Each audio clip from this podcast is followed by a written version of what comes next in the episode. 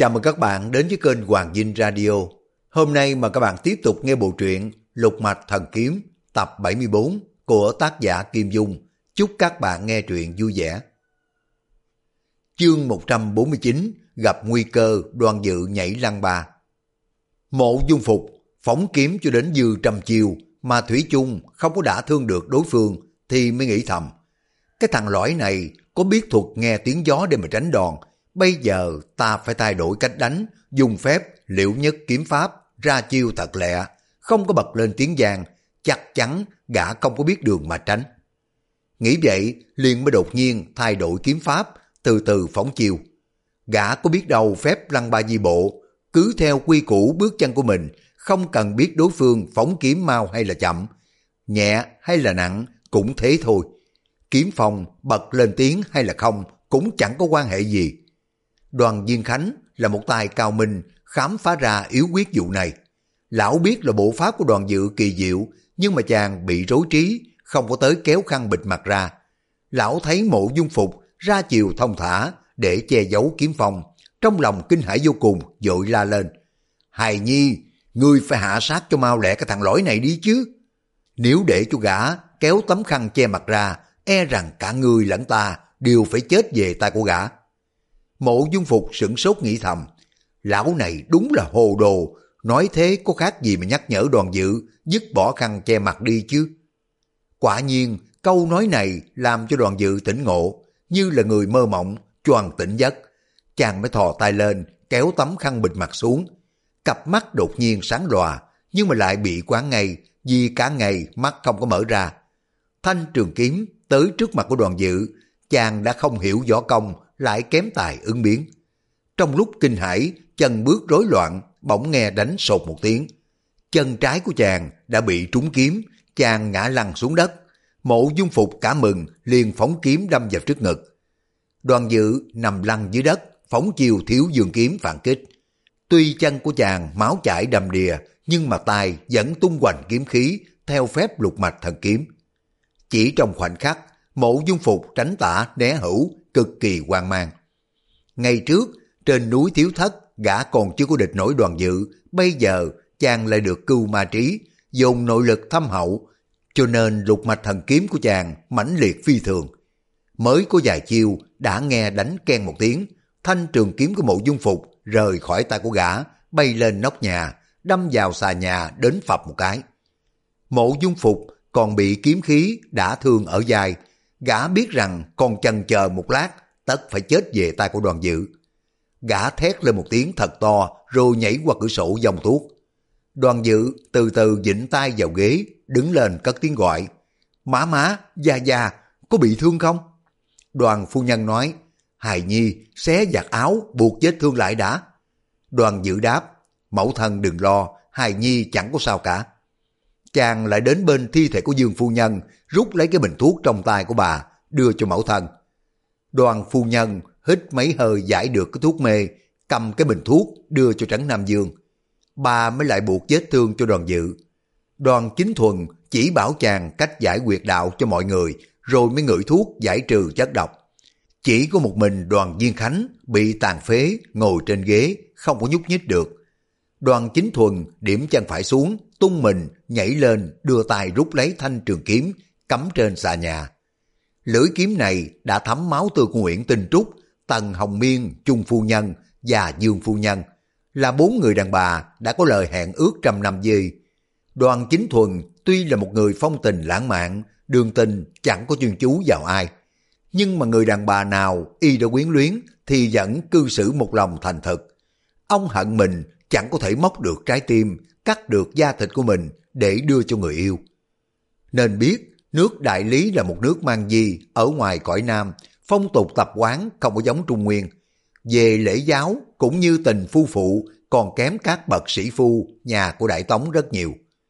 Người quê nữ trước khi xuất giá đối với chữ tiết trinh không phải là việc tối quan hệ. Vì thế, ông tuy là một người anh hùng nghĩa hiệp, đối với nữ sắc không cần phải giữ gìn cho lắm. Trên chốn giang hồ, ông đã thiếu rất nhiều món nợ phong tình. Đoàn chính thuần thấy thi thể của bốn người đàn bà nằm ngổn ngang dưới đất, đầu của Dương Phu Nhân gối lên chân của Tần Hồng Miên. mình trung phu nhân gác lên bụng Nguyễn Tinh Trúc. Bốn người đàn bà này hồi sinh tiền nhiều phen dị y phải ôm mối tương tư sầu khổ. Phần quan lạc thì ít mà lo buồn là nhiều. Sau cùng lại vì y mà chết bất đắc kỳ tử. Lúc Nguyễn Tinh Trúc bị mộ dung phục đâm chết, đoàn chính thuần đã quyết tâm chết theo để báo đáp hồng nhan tri kỷ. Bây giờ ông không có còn nghĩ ngợi điều chi nữa. Con trai là đoàn dự đã đến tuổi trưởng thành lại kim tài văn võ. Nước đại lý chẳng có lo gì thiếu gì anh quân. Cho nên y chẳng nghĩ đến việc làm hoàng đế. Y quay lại nói với đoàn phu nhân. Phu nhân, ta đối với nàng thật là có lỗi nhiều lắm. Ta coi những người đàn bà này cũng như là nàng đem lòng yêu thương tất cả. Ta yêu họ với một tấm lòng thành thật cũng như đã yêu nàng. Đoàn phu nhân la lên. Thuần ca, thuần ca không có nên... Rồi bà mới nhảy sổ vào trong lòng của đoàn chính thuần. Đoàn dự vừa nóng cứu mẫu thân, đem hết tâm trí vào việc tranh đấu với mộ dung phục. Từ lúc gã chuồn qua cửa sổ trốn đi, chàng mới hơi định thần lại. Chàng mới sực nhớ mình vừa bị bại lực, không hiểu sao khỏi ngay được. Vừa nghĩ tới đây, toàn thân của chàng lại mềm nhũng ra, muốn đứng dậy cũng không được nữa. Bỗng chàng nghe thấy tiếng của đoàn phu nhân rú lên, đoàn chính thuần đã cầm kiếm, đâm vào ngực để tự tử. Đoàn phu nhân dội rút trường kiếm ra, tay trái của bà bịch lấy vết thương vừa khóc vừa nói. Đoàn ca, đoàn ca, dù đoàn ca có hàng ngàn hàng vạn tình nhân, thiếp vẫn yêu đoàn ca mà. Có lúc tiểu muội nghĩ không có ra mà căm hận đoàn ca, nhưng nhưng nhưng mà đó là việc đã qua rồi. Nhưng mà đoàn chính thuần đâm trúng vào tâm mạch, chết ngay lập tức, không có còn nghe lời của đoàn phu nhân nữa. Đoàn phu nhân xoay kiếm lại, toan đâm vào ngực của mình, bỗng nghe đoàn dự la lên. Mẫu thân, mẫu thân! Một là vì thanh kiếm quá dài, hai là vì tiếng gọi giật giọng của đoàn dự, cho nên bà phân tâm, đâm trệt mũi kiếm xuống bụng. Đoàn dự thấy phụ thân phụ mẫu, đồng thời dung kiếm tự tử, hồn vía lên mây. Nhưng mà hai chân của chàng tê dại, không có bước đi được. Chàng chống tay xuống đất, vừa bò đi vừa gọi. Má má, Gia Gia. Đoàn phu nhân nói, Hài Nhi, má má cùng với Gia Gia đi đây, Hài Nhi tự liệu lấy mình đó. Đoàn dự khóc ròng nói, mẫu thân, không có thể chết được đâu, còn, còn Gia Gia con làm sao rồi? Chương 150, đoàn công tử hồi triều tức dị. Đoàn dự đưa tay ra đỡ lấy đầu của mẫu thần, chàng toàn rút thanh trường kiếm ra, nhưng mà lại sợ rút kiếm càng làm cho mẫu thần chống chết, cho nên ngừng tay lại. Đoàn phu nhân nói, người ráng mà học theo bá phụ để mà lên làm hoàng đế. Bỗng đoàn viên khánh lại lên tiếng, mau lấy thuốc giải cho ta để mà ta cứu mẫu thân của ngươi. Đoàn dự cả giận quát lên, trăm điều ngang ngửa đều là vì lão gian tặc ngươi. Ngươi bắt gia gia của ta đến nỗi mẫu thân của ta cũng phải thảm tử như thế này. Ta với ngươi có mối thù chẳng đội trời chung. Dứt lời, chàng đứng phát dậy, lượm cây cương trượng dưới đất, toan đập xuống đầu của đoàn Diên Khánh. Đoàn phu nhân quảng hốt thét lên, đoàn dự sửng sốt quay lại hỏi, mẫu thần, lão chính là kẻ thù của nhà ta, hài nhi phải giết lão để báo thù. Đoàn phu nhân vẫn thét lên, không được, không được, người không có được phạm vào một tội đại ác đó. Đoàn dự rất đổi nghi ngờ, chàng mới ngập ngừng hỏi, hài nhi làm gì mà phạm tội đại ác? Rồi chàng nghiến răng gầm lên, không giết lão gian tặc này không được, chàng lại giơ cây cương trượng lên. Đoàn phu nhân dội nói, người cúi gần xuống đây, để ta nói cho mà nghe. Đoàn dự cúi xuống ghé tay vào miệng của đoàn phu nhân. Bà mới thiều thạo nói, Hài Nhi, lão đoàn viên khánh đó mới thật là cha ruột của ngươi đó. Trượng phu của ta không biết, tưởng ngươi là con của y. Sự thật lão này mới chính là phụ thân của con. Ngươi chớ có sát hại lão, mang đại tội giết cha. Trước này, ta vẫn không có ưa lão, nhưng mà cũng không có để ngươi phạm trọng tội được. Tội giết cha khiến cho ngươi sau khi mà chết rồi không có thể trở về thế giới Tây Phương cực lạc được. Ta, ta không muốn nói cho ngươi hay để mà tổn thương đến thanh danh của trượng phu ta. Nhưng mà hiện giờ lâm vào tình trạng không nói không được rồi. Trong khoảng thời gian chớp nhoáng, bao nhiêu là diễn biến bất ngờ xảy đến. Nhất là đoàn dự khi nghe mẫu thân nói mấy câu này, chàng tưởng chừng như xét đánh ngang tai. Chàng kinh hãi, mắt trợn ngược, miệng há hốc ra, tựa hồ không có tin ở tai mình. Chàng ôm lấy người của mẫu thân nói, Mẫu, mẫu thân, không phải như thế chứ, không phải chứ. Đoàn viên Khánh lại dục, mau lấy thuốc giải cho ta đi, để ta còn kịp cứu mẫu thân của người. Đoàn dự thấy vẻ mặt của mẫu thân mỗi lúc một suy nhược, lượm chiếc bình nhỏ dưới đất, đưa cho đoàn viên Khánh giải độc. Đoàn viên Khánh khôi phục nội lực, rồi lượm cây cương trượng cầm lên tay. Déo déo mấy tiếng, lão đã điểm cách không vào xung quanh vết thương của đoàn phu nhân. Đoàn phu nhân lắc đầu nói, Lão không có được đụng đến mình của ta nữa đâu. Bà lại bảo đoàn dự, ta còn muốn nói với ngươi vài lời. Đoàn dự lại cúi đầu xuống. Đoàn phu nhân thở hổn hển nói, Lão này và gia gia của ngươi tuy là cùng họ ngang hàng nhưng mà cũng chẳng có tình huynh đệ gì với nhau. Vậy thì những đứa con gái của gia gia người nào là một cô nương, chung cô nương hay là dương cô nương cái gì gì đó. Người yêu cô nào thì cứ việc lấy cô ấy. Bọn người Hán nói những gì đồng tính bất hôn, cùng họ không có lấy nhau được. Những người đại lý ta thì không có câu nệ tiểu tiết đó. Chỉ có anh em ruột thịt là không được mà thôi. Ngươi có thích không vậy? Đoàn dự, hai hàng nước mắt lã chả tuôn rơi, chàng còn lòng giả nào mà nghĩ đến vui thích hay là không vui nữa chứ? Đoàn phu nhân thở dài mới nói tiếp. Hài tử, ta tiếc rằng mắt không có nhìn thấy con mặc áo lông bào lên ngôi hoàng đế làm một ông vua con. Nhưng mà ta, ta biết rằng con sẽ là một ông vua xứng đáng. Đột nhiên, bà giơ tay lên, nắm lấy chu kiếm, đâm mạnh vào.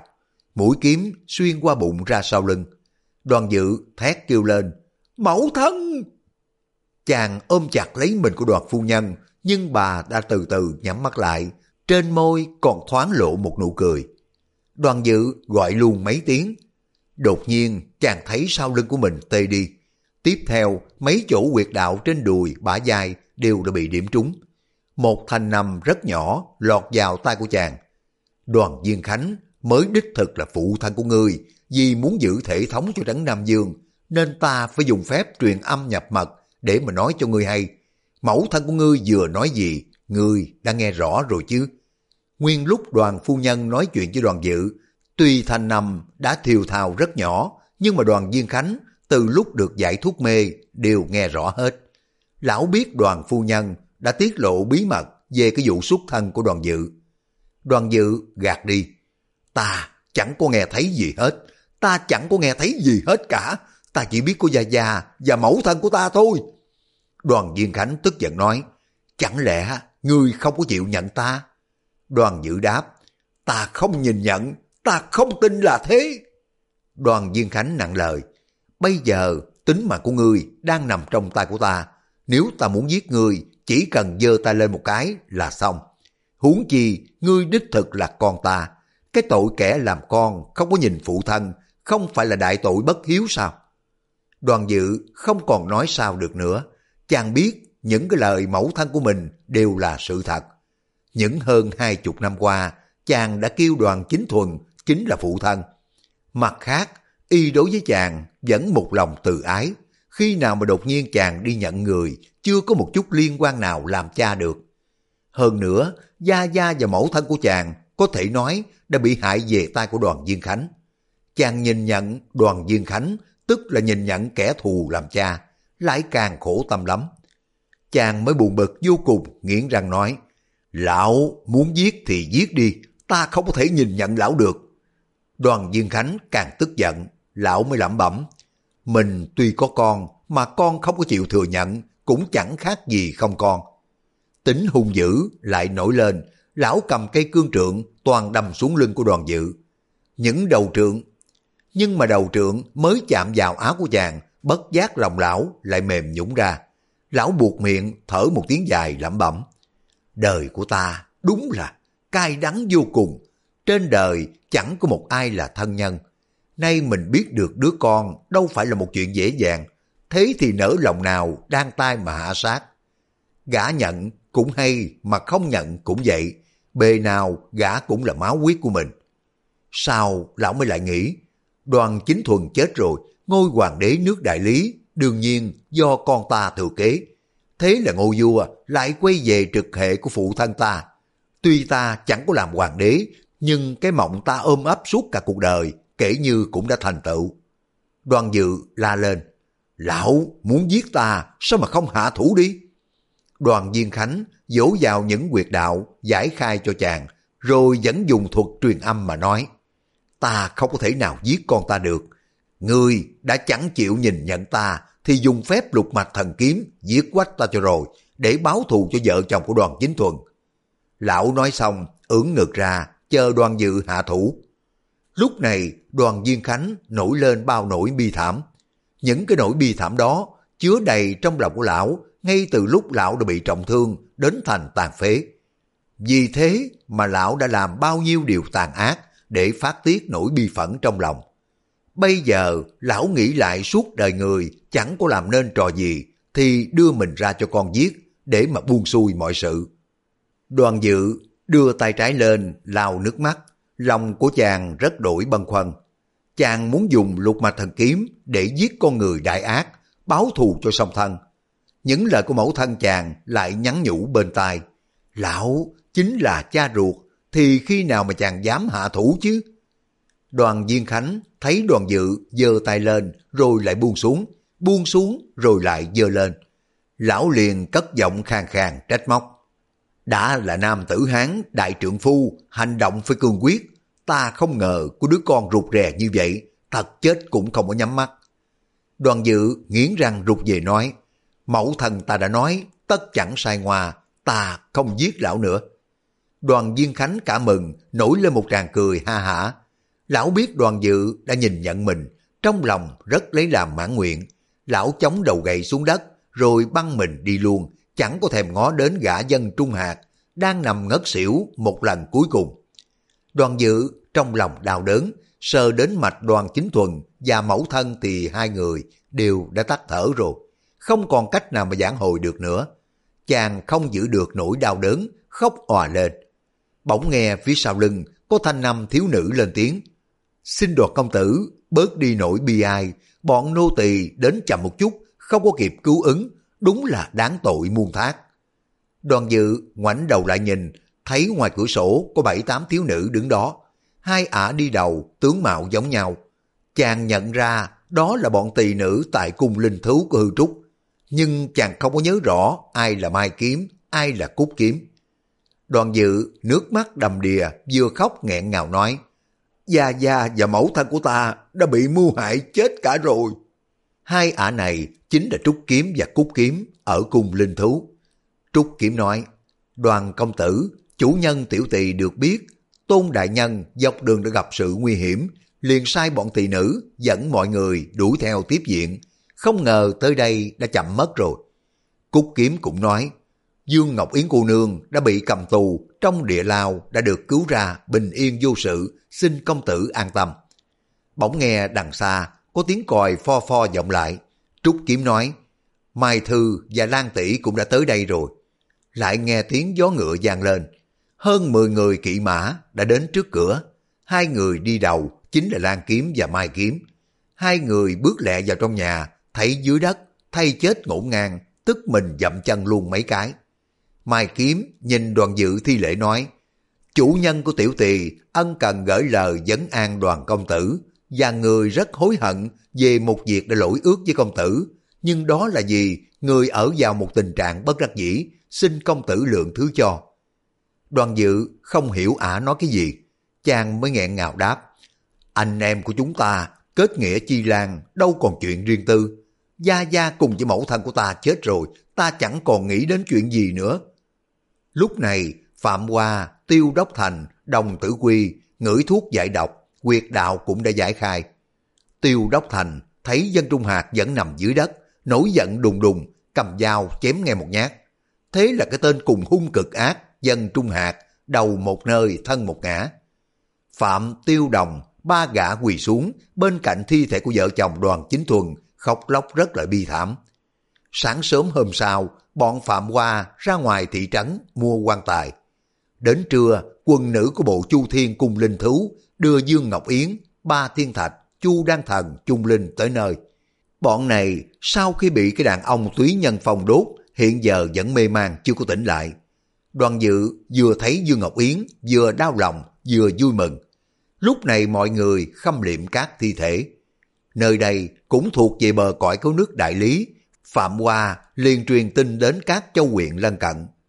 Các quan châu huyện được tin của vợ chồng Trấn Nam Dương bị bạo bệnh mà chết ở địa hạt của mình thì sợ hãi điếng người. Họ nghĩ rằng ít ra không có thể tránh thoát cái tội lười biếng chính vụ, thị phụng bề trên không có được chu đáo. Ai nấy cuốn quýt kêu gọi dân phu đến để mà chuyển giận linh cửu cho vợ chồng của Trấn Nam Dương về thành. Dương Ngọc Yến, Ba Thiên Thạch, Chu đan Thần, Trung Linh sau khi mà tỉnh lại khóc lóc bi thương một hồi. Quân nữ cùng linh thú sợ dọc đường xảy ra biến cố liền đưa đoàn dự về tới kinh thành của nước Đại Lý. Vụ trấn Nam Dương tạ thế ở dọc đường được thế tử đưa linh cửu trở về báo vào kinh thành Đại Lý rất mau chóng. Trấn Nam Dương có nhiều công trạng với quốc gia lại được lòng dân chúng. Bá quan cùng với trăm họ ra ngoài mười dặm để nghênh tiếp, tiếng khóc lóc bi ai, gian động cả một góc trời. Đoàn dự vào thẳng nội cung báo cáo cùng với bá phụ về nguyên nhân cái chết của phụ thân. Còn bọn Dương Ngọc Yến và đoàn người của cung linh thú được Chu Đăng Thần tiếp đãi trong nhà quân dịch. Đoàn dự vừa vào nội cung đã nhìn thấy đoàn chính minh vì khóc nhiều mà hai con mắt sưng húp. Chàng toan lại phục xuống, đoàn chính minh vội nói, hài tử, bất tất phải như thế. Nhà vua ôm lấy chàng, bác cháu, lẳng lặng nhìn nhau một lúc. Đoàn dự không có dám giấu giếm, đem hết việc dọc đường bẩm lại một lượt. Cả những lời của đoàn phu nhân nói với chàng, chàng cũng không bỏ sót.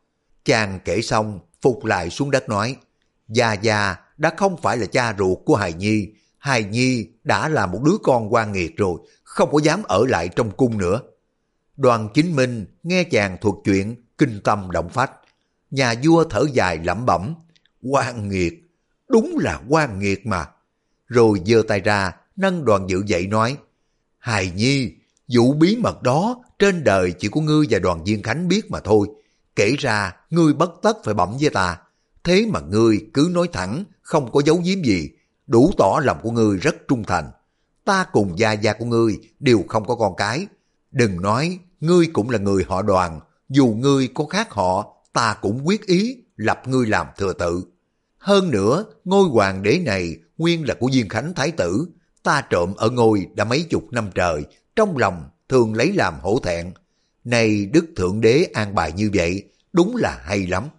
Đoàn chính minh nói xong, lột cái chiếc mũ vàng để trật cái đầu trọc lóc ra, trên đỉnh đầu điểm chính vết tàn hương. Đoàn dự giật mình kinh hãi la lên, bá phụ. Đoàn chính minh nói, ngay trên chùa Thiên Long, chống lại với cưu ma trí, sư phụ ta đã làm phép thể phát về truyền giới. Người ban cho pháp hiệu là thiện trần. Việc đó người cũng đã biết rồi. Ta vào đầu cửa Phật, đáng lẽ phải truyền ngôi lại cho phụ thân của ngươi. Nhưng mà vì khi đó y đã đi vào Trung Nguyên, cho nên ta phải tạm thời quyền nhiếp đế dị. Này bất hạnh, y đã tạ thế dọc đường, vậy hôm nay chính là ngày ta truyền ngôi cho ngươi. Đoàn dự kinh hải nói, Hài Nhi tuổi còn nhỏ, kiến thức nông cạn, lên ngôi thế nào mà được chứ? Hơn nữa, thân thế Hài Nhi lại mập mờ, xin bá phụ cho Hài Nhi được vào chốn thăm sơn mai danh ẩn tích đi.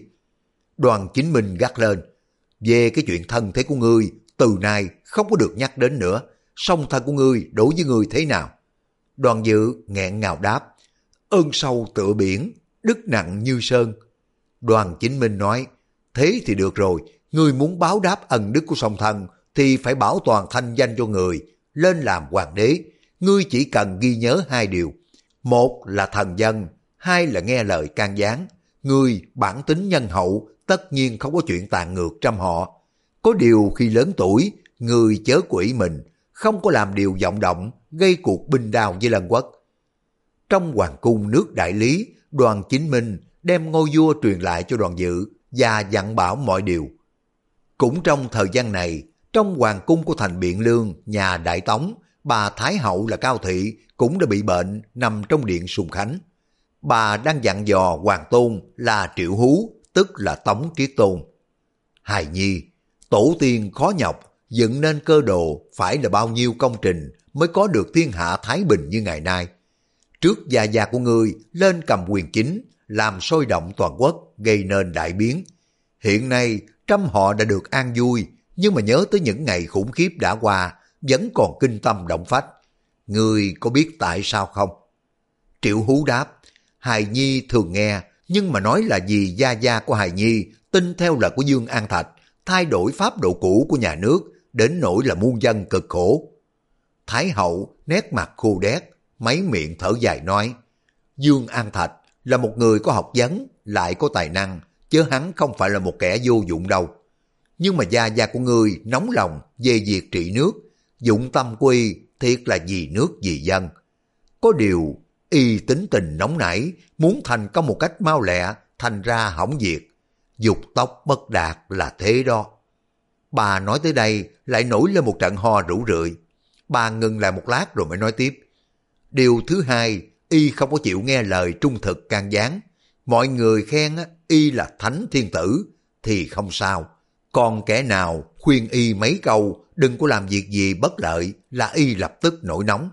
Kẻ bị bãi quan, người bị phóng trục. Như thế còn ai dám đem cái lời ngay thẳng mà can gián chứ? Triệu hú đáp. Nhưng đáng tiếc, chỉ lớn của Gia Gia chưa có được toại nguyện. Những ý hay phép giỏi của người đều giao cho bọn tiểu nhân làm hư diệt. Thái hậu nghe nói, cả kinh rung lên hỏi, cái gì? Cái gì mà ngươi bảo là ý hay phép giỏi? Ai là tiểu nhân? Triệu hú đáp, già già sáng lập ra phép, thanh miêu, phép bảo mã, phép bảo giáp, chẳng phải là đương sách cho quốc phù, binh cường sao? Căm hận thấy có bọn hủ nho như là tư mã quan, lã công trứ, tu thức, làm cho hỏng đại sự. Thái hậu gượng ngồi dậy nhưng mà chỉ ho rủ rượi. Thái hậu nghe lời khuyên đầy vẻ chăm chọc của triệu hú thì bà cố bình tĩnh nói lại. Hài nhi, trong vòng 9 năm ngươi làm hoàng đế, nhưng mà những việc gì cũng do ta quyết định, chắc là ngươi oán hận lắm. Chương 151 Tổng Triết Tôn khu trục công thần Triệu Hú trầm ngâm một hồi mới nói Làm hoàng đế thay cho Hài Nhi, tức là thương Hài Nhi. Người giống tính già già lại thông minh hơn người, muốn làm nên đại sự nghiệp. Trong lòng ngươi vẫn quán hận ta, lẽ nào ta không biết. Triệu Hú tẩm tỉm cười nói, Dĩ nhiên, nhân nhân đã biết rồi quân ngự lâm trong cung do người thân tính của nhân nhân chỉ huy bọn thái giám cũng là người tâm phúc của nhân nhân. Các văn võ đại thần trong triều đều dân mệnh nhân nhân. Hài Nhi ngoài việc dân lời dạy bảo của nhân nhân, không còn có chi phải làm nữa rồi. Hoàng Thái Hậu nhìn lên đỉnh màn nói, chắc là hàng ngày ngươi chỉ mong cho bệnh của ta ngày thêm trầm trọng như bữa nay. Ngươi được ra tay hành động rồi. Triệu Hú nói, nhất thiết cái gì Hài Nhi cũng đều là của nhân nhân cho, Gia Gia Hài Nhi băng hà rồi. Nếu mà ngài ấy không được nhân nhân chủ trương, thì các vị đại thần trong triều chẳng có lập ung dương, cũng lập tào dương lên ngồi Đâu có đến Hài Nhi chứ. Ơn đức của nhân nhân, Hài Nhi khi nào mà quên được. Có điều... Có điều... Hoàng hậu nói, có điều thế nào? Sao mà ngươi không nói quịch tẹt ra, úp mở như vậy làm gì? Triệu Hú nói, Hài Nhi nghe người ta nói sở dĩ nhân nhân lập hài nhi là vì hài nhi còn nhỏ tuổi. Có như thế, nhân nhân mới thao túng được việc triều chính. Triệu hú cả gan nói câu này, nhưng mà trái tim vị ấu quân đó cũng đập loạn lên. Y liếc mắt nhìn ra ngoài cửa điện, thấy bọn thái giám vẫn là bọn tâm phúc của mình. Tên nào cũng tay cầm khí giới phòng vệ rất nghiêm mật, mới hơi yên lòng. Hoàng Thái Hậu gật đầu đáp, người nói rất đúng, quả là ta chính mình chỉnh lý mọi việc trong nước. Chính năm nay ta đã làm được những gì? Triệu Hú lấy trong bọc ra một cuộn giấy đáp. Nhưng nhưng, những bậc văn học trong triều ngoài nội ca tụng công đức của nhân nhân rất nhiều, tưởng là nhân nhân cũng đã biết rồi. Hoàng Thái Hậu gật đầu nói, thiên hạ ca tụng hay là buôn lời phỉ bán cũng vậy thôi, là thân chỉ sống đến đêm nay là hết. Chẳng biết lão thân còn coi được liêu tể tướng đưa cái bản tin tâu lên liêu chúa, đã nói cái gì nữa không chứ? Hoàng Thái Hậu tuy biết mình như là ngọn đèn khô dầu, còn sống chẳng có được mấy giờ, mà lòng hiếu danh vẫn chưa có mất hết. Bà nghe tin tể tướng của nước Liêu có bản tâu hoàng đế nước họ đề cập đến bà, bà muốn biết cái bản tấu đó nói gì. Triệu Hú nói, bản tâu của Liêu đế tướng như sau. Từ Thái Hậu, Đại Tống buông rèm, nghe chính, chiêu nạp kẻ danh thần, bài trừ chính trị hà khắc. Trong chín năm trời, triều đình hưng thịnh, trăm họ yên vui. Triệu Hú đọc đến đây thì ngừng lại, y nhìn cặp mắt lờ đờ của Hoàng Thái Hậu có bốc lên vài tia phấn khởi. Triệu Hú lại đọc tiếp, bà thật là một bậc nữ trung nghiêu thuấn. Hoàng Thái Hậu lẩm nhẩm, nữ trung nghiêu thuấn sao? Dù có là nghiêu thuấn thiệt đi chăng nữa, cũng không có tránh khỏi chết đâu. Đột nhiên, trong bộ óc đã lu mờ, dục ra một tia sáng. Hoàng Thái Hậu lại hỏi, tể tướng nước liêu sao lại đề cập đến là thân? Hài Nhi, người phải cẩn thận đấy, bọn họ biết là thân chết đến nơi rồi, và họ sẽ khinh nhờ ngươi đó. Bộ mặt non nớt của Triệu Hú lộ vẻ kiêu ngạo y nói, họ muốn khinh khi Hài Nhi sao? Có đúng là như vậy, nhưng mà cũng không phải là dễ dàng đâu. Người khất đan có thám tử ở Đông Kinh biết nhân nhân bệnh trọng, chẳng lẽ chúng ta không biết đặt do thám ở Thượng Kinh hay sao? Đến bản tâu của họ dâng lên hoàng đế Đại Liêu cũng đã bị bên ta lấy được đó thôi. Vua tôi khất đan thương nghị cùng với nhau là chờ nhân nhân trăm tuổi rồi, mà văn võ đại thần của bên ta không có thay đổi chính sách, bảo quốc an dân thì thôi đi. Nếu hài nhi có vọng động gì, bọn họ mới cư sự. Hoàng Thái Hậu thất thành nói, nếu vậy thì chắc họ cử Nam Chinh. Triệu Hú đáp, đúng thế. Y xoay mình ra cửa sổ, nhìn lên trời, thấy bảy cái chòm sao bắt đầu sáng ngời. Y lại chú ý, nhìn sao bắc cực rồi mới lẩm bẩm. Nhà đại tống của ta, quân cơ tinh nhuệ, lương thảo đầy đủ mà lại đông người, còn sợ gì cái bọn khất đan. Dù là họ chẳng có Nam Chinh, ta cũng đem quân bắt phạt để mà tỉ thí một phen. Hoàng Thái Hậu nghe không rõ hỏi lại. Ngươi nói cái gì? Cái gì mà tỷ đấu một phen? Triệu Hú đến bên giường bệnh đáp. Nhưng nhưng, nhà đại tống của ta dân số nhiều gấp 10 lần liêu, mà lương thảo cũng gấp 30 lần, có đúng thế không? 10 người trọi một, chẳng lẽ không có đánh được họ sao? Hoàng Thái Hậu rung lên hỏi lại, Người muốn cùng với nước liêu khai chiến sao? Năm trước, Châu Nguyên Hoàng đế quay võ như vậy, ngữ giá thân chinh, rồi cũng phải ký tờ hòa ước thiên nguyên. Sao mà ngươi còn dám thiện tiện giấy động binh đao? Triệu Hú hậm hực đáp. Nhưng nhưng vẫn chưa có hiểu hài nhi và coi như là một đứa con nít miệng còn hôi sữa, không hiểu việc đời. Hài nhi dù chẳng có bằng Thái Tổ, Thái Tông thì còn có lý. Chẳng lẽ lại không bằng được chân của Tôn Hoàng đế hay sao chứ? Hoàng Thái Hậu khẽ nói, Này Thái Tôn Hoàng đế ngày trước cũng đã bị đại bại vì bắc quốc, may mà không có đến nỗi mạng dòng đó. Triệu Hú nói, thiên hạ sự không phải là việc nào cũng giống nhau, ngày trước nhà đại tống của ta không có đánh được nước liêu, nhưng chưa chắc là vĩnh viễn chịu thua họ hoài. Hoàng Thái Hậu nói rất nhiều, song tinh lực đã hết, đầu óc hồ đồ không có còn đủ sáng suốt, mà thốt lên lời dặn lại rất khó khăn. Thế mà vì lòng kiên cường nổi lên, thanh năm rất dõng dạc, bà nói tiếp. Động binh là điềm dữ, lại khiến cho bá tánh phải lầm than, hài nhi chớ nên vọng động. Hoàng Thái Hậu hít một hơi chân khí, rồi từ từ nói tiếp. Hài nhi, trong 9 năm trời, ta cầm quyền chính, không có phân tách rõ cho hài nhi nghe. Đó là lỗi của ta. Ta tưởng rằng còn sống được lâu năm, ngờ đâu. Hoàng Thái Hậu ho mấy tiếng rồi mới lại nói, chúng ta người đông đúc, lương thực nhiều thiệt, nhưng mà nhà đại tống của ta chuyên về văn học, còn võ bị lại kém khất đàn.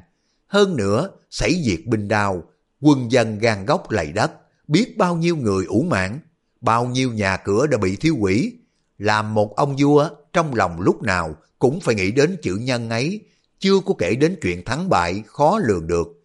Dù mình có nắm chắc phần thắng, cũng chẳng có nên động binh là hơn.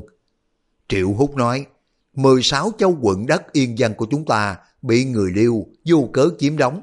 Họ còn đòi hàng năm phải tiến cống vàng, lụa, khác nào một nước viên thuộc. Hài Nhi làm thiên tử nhà Đại Tống chịu thế nào được cái nhục này? Chẳng lẽ cứ để cho bọn họ vĩnh viễn kinh nhờn hoài sao? Thanh âm của Triệu Hú mỗi lúc một gian lên, y nói tiếp. Ngày trước, Dương An Thạch thay đổi pháp lệnh, dựng ra phép, bảo giáp, bảo mã, cũng chỉ là muốn cho quốc gia trở nên phú cường để rửa nhục cho tổ tông. Kẻ làm con cháu có biết trả thù rửa hận mới là đạo hiếu. Phụ hoàng của Hài Nhi suốt đời hoài bảo ý chí làm cho nước được hưng thịnh, phải chăng cũng là gì vậy? Hài Nhi nhất quyết noi theo di chí của Gia Gia, nếu không thỏa chí thì nguyện như thế này. Triệu Hú nói xong, đột nhiên rút thanh trường kiếm ở trên lưng ra, chém xuống chiếc ghế bên cạnh đứt làm hai đoạn. Dù là bậc hoàng đế, nhưng đã vào hậu cung không có được mang theo cung kiếm. Hoàng Thái Hậu thấy Triệu Hú còn nhỏ tuổi mà cử động vũ phu, không khỏi giật mình kinh hãi, liền nói bằng một giọng đau buồn uất ức. Sao mi đeo gươm kiếm vào đây? Phải chăng là để giết ta hả? Hoặc là ngăn cấm, không có cho ta buông rèm nghe chính sự. Cái thằng lõi này lớn mật làm càng, ta phải trút phế mi đi. Hoàng Thái Hậu tuy là bản tính hiền từ, nhưng đã từng nắm giữ binh quyền trong tay. Bây giờ, bà thấy quyền hành đã bị uy hiếp, liền lập tức nghĩ cách bài trừ đối thủ. Dù là tình cốt nhục, bà cũng không có chịu khoan dung. Trong lúc thản thốt, bà quên rằng mình đã đến lúc như ngọn đèn khô dầu, sắp từ trần trong nhảy mắt. Triệu Hú trong lòng chỉ nghĩ đến cách xung trận, giết giặc, thu phục 16 châu huyện yên dân. Mộng tưởng của y đã lên mức độ tối cao, nhưng mà muốn thống suốt trăm vạn hùng binh đến công phạt thượng kinh, bắt liều chúa là gia luật hồng cơ phải ra hàng. Y dơ cao thành kiếm lên nói, việc lớn nhà nước, sở dĩ mà hư hỏng là vì bọn hủ nho kém cỏi nhát gan. Chúng tự xưng là quân tử, song thực ra chỉ là hạng tiểu nhân, ích kỷ. Hài nhi phải trừng phạt cái bọn này mới được. Hoàng Thái Hậu đột nhiên hồi tỉnh nghĩ bụng, cái thằng nhỏ này là đương kim hoàng đế, y có chủ ý của y, ta không có thể bắt y nghe ta được nữa rồi, vì ta chết đến nơi rồi.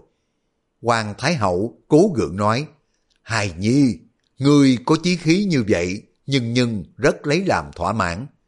Triệu Hú cả mừng, tra kiếm vào vỏ nói, nhưng nhưng, Hài Nhi nói vậy có đúng không chứ? Hoàng Thái Hậu hỏi, Hài Nhi có biết thế nào là kế dạng toàn không? Triệu Hú cao mài đáp, dồn lương, chứa thảo, luyện tập binh cơ để cùng với Đại Liêu quyết một trận sóng mái thì có thể nắm chắc được phần thắng. Hoàng Thái Hậu nói, Người có biết rằng cất quân đi đánh chưa chắc đã nắm vững được cái phần thắng. Nhà đại tống của ta có thể không gây cuộc chiến chinh mà đưa người ta đến chỗ khuất phục được chăng? Triệu Hú đáp, cho dân nghỉ ngơi, ban hành nhân nghĩa thì có thể không đánh mà khuất phục được lòng người. Nhưng nhưng, đó là kiến thức thiển cận của bọn hủ nho thôi. Loại tư mã quan như vậy thì nên đại sự thế nào chứ? Hoàng Thái Hậu thở dài nói, kiến thức của tư mã quan thiệt là siêu tuyệt, sao lại bảo là kẻ hủ nho thiển cận? Người có lúc nào rảnh việc thì nên đọc sách. Tự trị thông giám của tư mã tướng công. Bộ sách này biên chép rõ ràng những nguyên nhân về sự thịnh suy của các thời đại đã hơn một ngàn năm nay rồi. Nhà đại tống của ta đất cát vì nhiêu, dân cư đông đúc, gấp 10 nước liêu. Không gây nên việc chiến tranh thì sự hưng thịnh mỗi ngày một tăng lên. Người liêu tính nết hung hăng mà thích chiến đấu, nhưng mà ta chỉ phòng thủ biên cương cho nghiêm ngặt, thì trong những cái bộ lạc của họ tất sinh nội biến, tàn sát lẫn nhau, đi đến chỗ bại dòng. Năm trước, loạn sở dương đã làm một số lớn quân tinh nhuệ của nước liêu phải hao mòn. Triệu Hú vỗ đùi nói, phải rồi, khi ấy Hài Nhi đã toàn xua quân Bắc Tiến để nội ngoại giáp công. Nước liêu đang có nội loạn, nhất định không có thể đối phó được. Ôi trời, thật là một cơ hội ngàn năm một thuở mà để lỡ mất rồi. Hoàng Thái Hậu lớn tiếng, lúc nào ngươi cũng chỉ nghĩ đến chuyện gây hấn với nước liêu thôi, ngươi... Đột nhiên bà ngồi dậy, trỏ tay vào mặt của Triệu Hú. Triệu Hú thấy Hoàng Thái Hậu nổi cơn thịnh nộ, giật mình lùi lại ba bước. Chân quy loạn choạng suýt nữa đã ngã quay rồi. tài y nắm chặt đốc kiếm, trống ngực đánh thình thình, y mới lớn tiếng là mau các ngươi vào đi. Bốn tên thái giám nghe chúa thượng la gọi liền tiến vào điện. Triệu Hú rung lên hỏi, các người hãy trông kìa, Thái hậu làm làm sao rồi? Y vừa nói ra bao nhiêu lời, hùng tâm tráng chí, muốn quyết trận tử chiến cùng với khất đan. Thế mà một bà già ốm o bệnh hoạn vừa ra ngoài, y đã quản vía kinh hồn, chân tay đúng cuốn, như vậy đủ biết đỡm lượng quy rất tầm thường. Một tên nữ thái giám tiến lại gần mấy bước, chú ý nhìn Hoàng Thái Hậu, đưa tay ra sờ mặt rồi mới nói, khẩu tấu, Hoàng thượng, Đức Thái Hậu đã cởi hạt quy tiên rồi. Triệu hú cả mừng, cười ha hả lên, hay quá, hay quá, ta là hoàng đế rồi, ta là hoàng đế rồi. Thực ra Triệu Hú làm hoàng đế đã 7 năm nay, nhưng mà trong thời gian ấy chỉ có danh hiệu mà thôi. Bấy giờ y mới chân chính là hoàng đế cầm quyền trị nước. Triệu Hú tự mình trong có cái việc triều chính, việc đầu tiên của y là giáng chức quan lễ bộ thượng thư Tô Thức, phải đi làm tri phủ huyện Định Châu. Tô Thức là một nhà văn lừng danh thiên hạ, ai cũng trọng dụng, thế mà hoàng đế vừa thực hành quyền chính thì đã giáng quan nhà văn này. Các vị đại thần trong triều thấy thế, nghị luận xôn xao. Tô Thức là kẻ đối đầu với Dương An Thạch, sự xích mích giữa các quan văn, quan võ là thường tình. Trong khoảng thời gian niên hiệu nguyên hữu Đức Hoàng Thái Hậu buông rèm nghe chính, ở trong bụng của bọn Tư Quang Minh và anh em của Tô Thức, Tô Triệt, Hoàng Thái Hậu vừa băng hà, Hoàng đế đã giáng chức Tô Thức, làm cho từ triều đình đến dân gian đều đã bị bao phủ một làn không khí sợ hãi. Hoàng Thái Hậu vừa băng hà, Hoàng đế đã giáng chức Tô Thức, làm cho triều đình đến dân gian đều đã bị bao phủ một làn không khí sợ hãi, ai nấy than thầm. Hoàng đế thi hành chính lệnh mới làm cho khốn khổ trăm họ đến nơi rồi. Dĩ nhiên cũng có kẻ mừng thầm vì chính lệnh mới sẽ là cơ hội khiến cho họ được thăng quan phát tài. Lúc này những người cầm quyền binh trong triều đều là cựu thần do Hoàng Thái Hậu nhiệm dụng. Hán lâm học sĩ là Phạm Tô Vũ cầm cái bản tấu dâng lên hoàng đế rồi nói Đức Tiên Hoàng Thái Hậu lấy công binh chính trực làm gốc bài bỏ tân pháp độ của bọn Dương An Thạch, Lã Huệ Khanh, áp dụng chính lệnh cũ của tổ tiên. Nhờ thế, xã tắc gặp buổi nguy nan đã trở lại an ninh, lòng người ly tán trở lại đoàn kết. Thậm chí Liêu Dương cùng với Liêu Tể Tướng bàn bạc với nhau, nói là Nam Triều thi hành chính sự của vua Nhân Tôn chỉ nên giữ nguyên kinh địa, phòng thủ bờ cõi, không có nên sinh sự. Bệ hạ cứ xem địch quốc còn nghị luận như vậy đủ biết lòng người trong nước thế nào. Nay bệ hạ thay đổi chính sách, bọn tiểu nhân thừa cơ vận động, mà kẻ vụ lợi cũng đã ngấm ngầm dòm non. Thần xin bệ hạ nghĩ đến tổ tiên trải qua bao gian nan, xây dựng cơ nghiệp. Đức Hoàng Thái Hậu đã phải nhọc lòng giữ vững Giang Sơn, mà nghe lời tiểu thần xa lánh tiểu nhân. Noi theo chính cũ khiến cho nước vững bền, bá tánh an vui, thật là may cho thiên hạ. Triệu Hú càng coi cái bản tàu càng tức giận đập bàn quát. Người nói xa lánh kẻ tiểu nhân, vậy những ai là quân tử, ai là tiểu nhân? Nhà vua quắt mắt nhìn Phạm Tu Vũ. Phạm Tu Vũ dập đầu tàu. Xin bệ hạ minh xét, buổi đầu Đức Hoàng Thái Hậu nghe việc triều chính thì thần dân trong triều ngoài nội có đến hàng vạn người đều nói chính lệnh không hay làm cho trăm họ phải đau khổ. Đức Hoàng Thái Hậu thể tuất dân tình đã đổi pháp lệnh, lại đổi luôn người hành khắp có tội. Bệ hạ đã dân theo lời của Hoàng Thái Hậu cho thuận lòng dân. Những thần tử bị đuổi đó là tiểu nhân. Triệu Hú cười lại nói, đó là Hoàng Thái Hậu đuổi họ có can dự gì đến trẫm Nói xong rủ áo lui chầu. Triệu Hú chán ghét quần thần, nhưng mà mới lên thân hành chấp chính không có tiện đuổi hết đại thần. Nhà vua lập tức hạ sắc thăng quan cho bọn nội thị, nhạc sĩ tuyến, lưu duy giảng, lương tổng chính để mà thưởng chúng đã có công phụ họa với mình. Mấy ngày liền, nhà vua cáo bệnh không có lâm triều. Hoàng Thái Giám đưa cái bản tàu nét chữ rất tinh vi của Tô Thức vào. Triệu Hú lẩm bẩm, cái thằng cha này, chữ thật là tốt, chẳng hiểu hắn nói gì đây. Rồi mở tấu chương ra xem, thấy viết rằng, Hạ thần đang chầu trực dưới trướng, được lệnh đi thú biên cương, hạ thần ra đi không được, giao bái mạng mà muốn thông tin đến bệ hạ thật là khó khăn. Triệu Hú nói, ta không có muốn nhìn thấy cái bộ râu hoài nón của người vĩnh viễn không có muốn gặp người nữa. Nhà vua lại đọc tiếp, những hạ thần đâu có dám chặn hết lòng trung, đó là theo hành vi của thánh nhân để lại, phải vào chỗ tối mới biết được chỗ sáng, ngồi chỗ tĩnh để mà coi chỗ động, thì dạng vật đều bày ra trước mắt. Bệ hạ là bậc thánh trí hơn đời, đang tuổi thanh niên. Triệu hú tẩm tỉm cười nghĩ bụng, cái thằng cha rậm râu này hỗn lắm. Hắn dẫn ra cái giọng mai mỉa, hắn bảo ta thánh trí hơn đời mà lại đèo câu đang tuổi thanh niên, thì ra hắn bảo mình là nhỏ tuổi. Mà đã nhỏ tuổi thì còn hiểu cái việc trị nước thế nào được. Nhà vua lại coi tiếp. Hạ thần nguyên để tâm theo dõi, chưa có dám hành động gì để chiêm nghiệm bề lợi hại ra sao. Quân thần tà chính thế nào? Thần chờ trong ba năm cho mọi việc thực hiện rồi mới hành động. Đã hành động, tất nhiên bách tính không còn oán hận, bệ hạ không có điều gì hối tiếc. Hạ thần e rằng hành động cấp tiến chỉ là tấm lòng nông nổi của những người dụ lợi thôi. Nay dân biểu này mong rằng bệ hạ tận trọng canh cải tôn pháp thời thúc cho xã tắc và may mắn cho thiên hạ lắm vậy. Triệu hú coi tấu chương xong, nhấp chén thanh trà lẩm bẩm. Người ta nói rằng cái thằng cha rậm râu họ tô là một tài thông minh tuyệt đỉnh, quả danh bất hư truyền. Hắn biết ta là cố ý noi theo tiên đế, thi hành tân pháp, nhưng hắn không có ngăn trở mà cố ý khuyên ta trì quản lại ba năm. Y nói cái gì, đã hành động tất bách tính không còn oán hận, bệ hạ không có điều hối tiếc.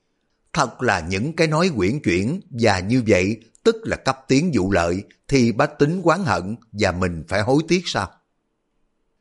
Chương 152 A Tử xuất hiện cứu tiêu phong Triệu Hú nghĩ vậy bất giác nổi lôi đình lập tức xé tàn cái bản tàu.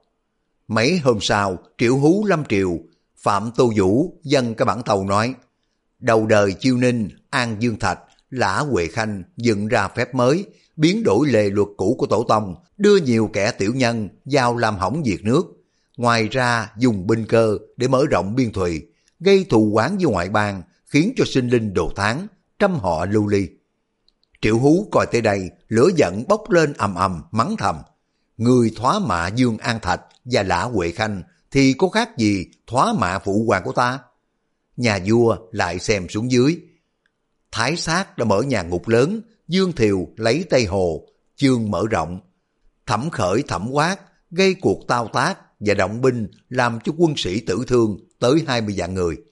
Đức tiền đế Lâm Triều đầy lòng hối hận, ngài tuyên bố triều đình phải chịu trách nhiệm này. Khi ấy, dân gian sầu khổ quán hận, gây nên mầm loạn. Nhà Hán, nhà đường đã mất nước, cũng do nhà cầm quyền bắt dân phải lao đầu vào công cuộc xây dựng vĩ đại, không có được nghỉ ngơi những kẻ vì chút lợi nhỏ gây quán hờn cho quốc dân, thì dù có đa hình khu trục cũng chưa có đủ để tạ tội với trăm họ. Triệu Hú coi tới đây không có nhẫn nại được nữa, dỗ lòng án đứng lên. Triệu Hú tuổi mới có 18, ở ngôi cao tính tình nóng nảy. Một ông vua mà nổi nóng giữa triều đình, quân thần không khỏi sợ hãi thất sắc. Triệu Hú lớn tiếng quát hỏi, Phạm Tô Vũ bản tấu của ngươi nói thế này phải chăng là buông lời phỉ bán? Phạm Tô Vũ dập đầu tàu, xin bệ hạ minh xét cho kẻ di thần khi nào mà dám lỗi đạo với vua chứ?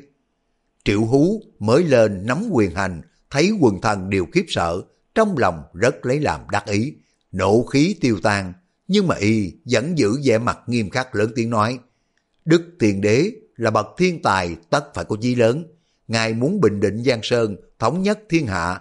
Đáng tiếc, Ngài còn tuổi trẻ đã băng hà. Nay, trẫm muốn nói gì chí của tiền đế, sao lại không được? Các ngươi đã nói nhàm cả tai của trẫm rồi, lại còn trách tiền đế thay đổi cửu pháp là nghĩa làm sao? Bỗng trong bọn đinh thần, một vị có tướng mạo thanh tao, quai phong bệ vệ bước ra. Vị đại thần này chính là tể tướng Tô Triệt. Triệu Hú vừa trông thấy phát ngán nghĩ thầm, cái lão này là em của thằng cha rậm râu họ Tô, hai anh em của y cấu kết với nhau, nhưng mà vẫn khôn ngoan, không để lộ hành tích. Bỗng nghe Tô Triệt lên tiếng, xin bệ hạ minh xét cho. Đức tiền đế có nhiều điểm vượt qua cả tiền nhân, tỷ như là ngài ở ngôi hai chục năm trời, trung thần không chịu tôn hiệu, kẻ di thần đã làm bản tấu dâng lên, ca tụng đức lớn mà tiên đế khiêm nhượng không nhận. Còn việc triều chính có điều lầm lẫn, bất cứ đời nào chả có. Giả là cái việc cha đã làm trước, con cái ai bổ cứu về sau, đó là đạo hiếu của người xưa. Triệu hú hắn giọng một tiếng, không nhìn mặt Tô Triệt, chỉ hững hờ hỏi lại. Cha đã làm trước, con cái bổ cứu về sau, là ý nghĩ làm sao? Tô Triệt đáp, Hạ thần nói đây là tỷ diệt của vua Hán võ đế ngày xưa. Hán võ đế ngoài là đánh tứ di, trong dựng cung thất, tiền tài khánh kiệt, đến nỗi sang đoạn tài vật cùng với nguồn lợi của ba tánh. Nhân dân không chịu nổi, suýt sinh họa loạn. Vua võ đế băng giá, vua chiêu đế lên ngôi, thu đúng quắc quan, bỏ cái việc phiền hà mà nhà Hán trở lại vững vàng. Triệu Hú lẩm bẩm, thế ra người lấy cái việc Hán võ đế để mà tỷ với phụ hoàng của ta sao? Tô Triệt thấy mặt rồng nhăn nhó, biết là nguy hiểm nghĩ thầm. Nếu ta mà còn nói nữa, hoàng thượng nổi lôi đình, không chừng mình đến mất mạng thôi. Nhưng mà nếu mình cứ thuận theo cái chiều để cho trăm họ làm than, siết nổi cơ hàng, lưu ly thất tán, thì ta đây là một vị đại thần trong nước, nhẫn tâm thế nào được. Đời vua quan võ, nhà Đông Hán, lấy việc giám sát ra làm gốc, tra xét lời nói của bá quan, thật là tỉ mỉ. Khi mà vua chương đế lên nối ngôi, thay đổi dùng chính sách khoan hồng mà lòng người vui vẻ, thiên hạ tịnh trị.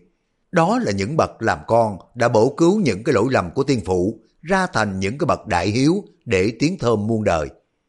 Triệu Hú lớn tiếng hỏi, ngươi lấy việc của vua Hán võ đế để tỷ với tiên hoàng sao? Tô Triệt thấy nhà vua nổi giận, dập đầu lại luôn mấy lại, rồi từ trong điện chạy ra sân, quỳ xuống để chịu tội, không có dám nói gì nữa.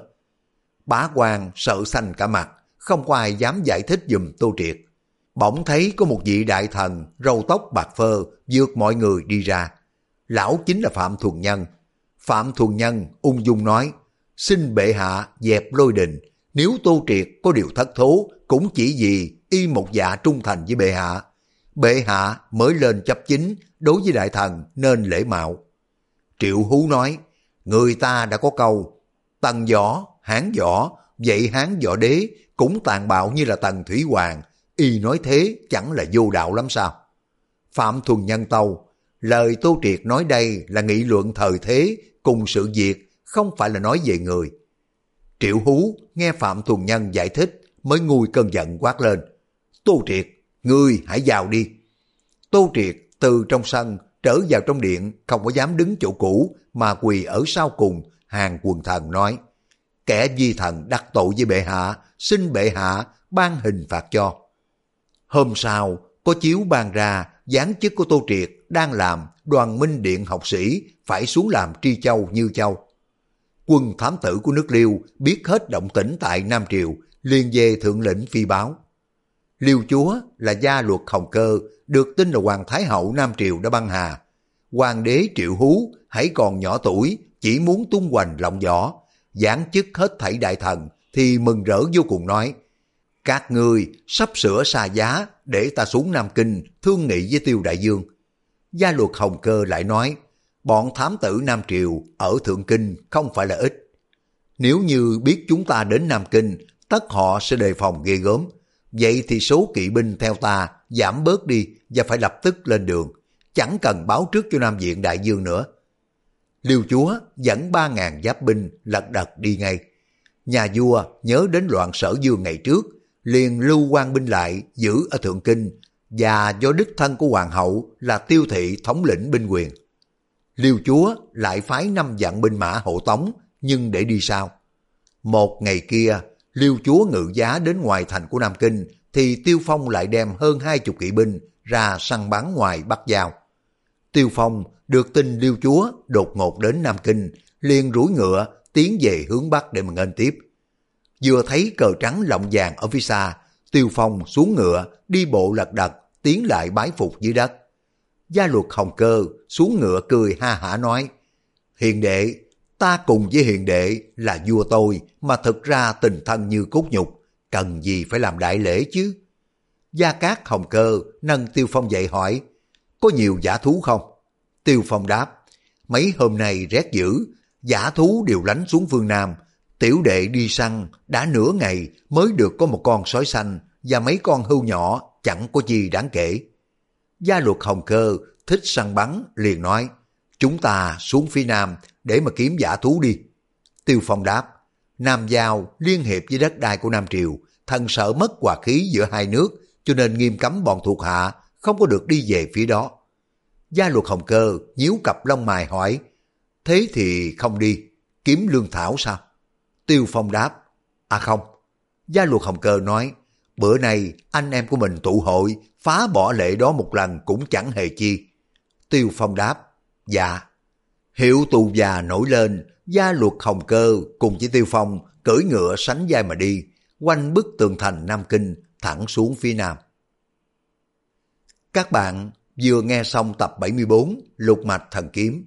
Cảm ơn các bạn đã quan tâm theo dõi. Hẹn gặp lại các bạn trong phần tiếp theo. Thân ái, chào tạm biệt.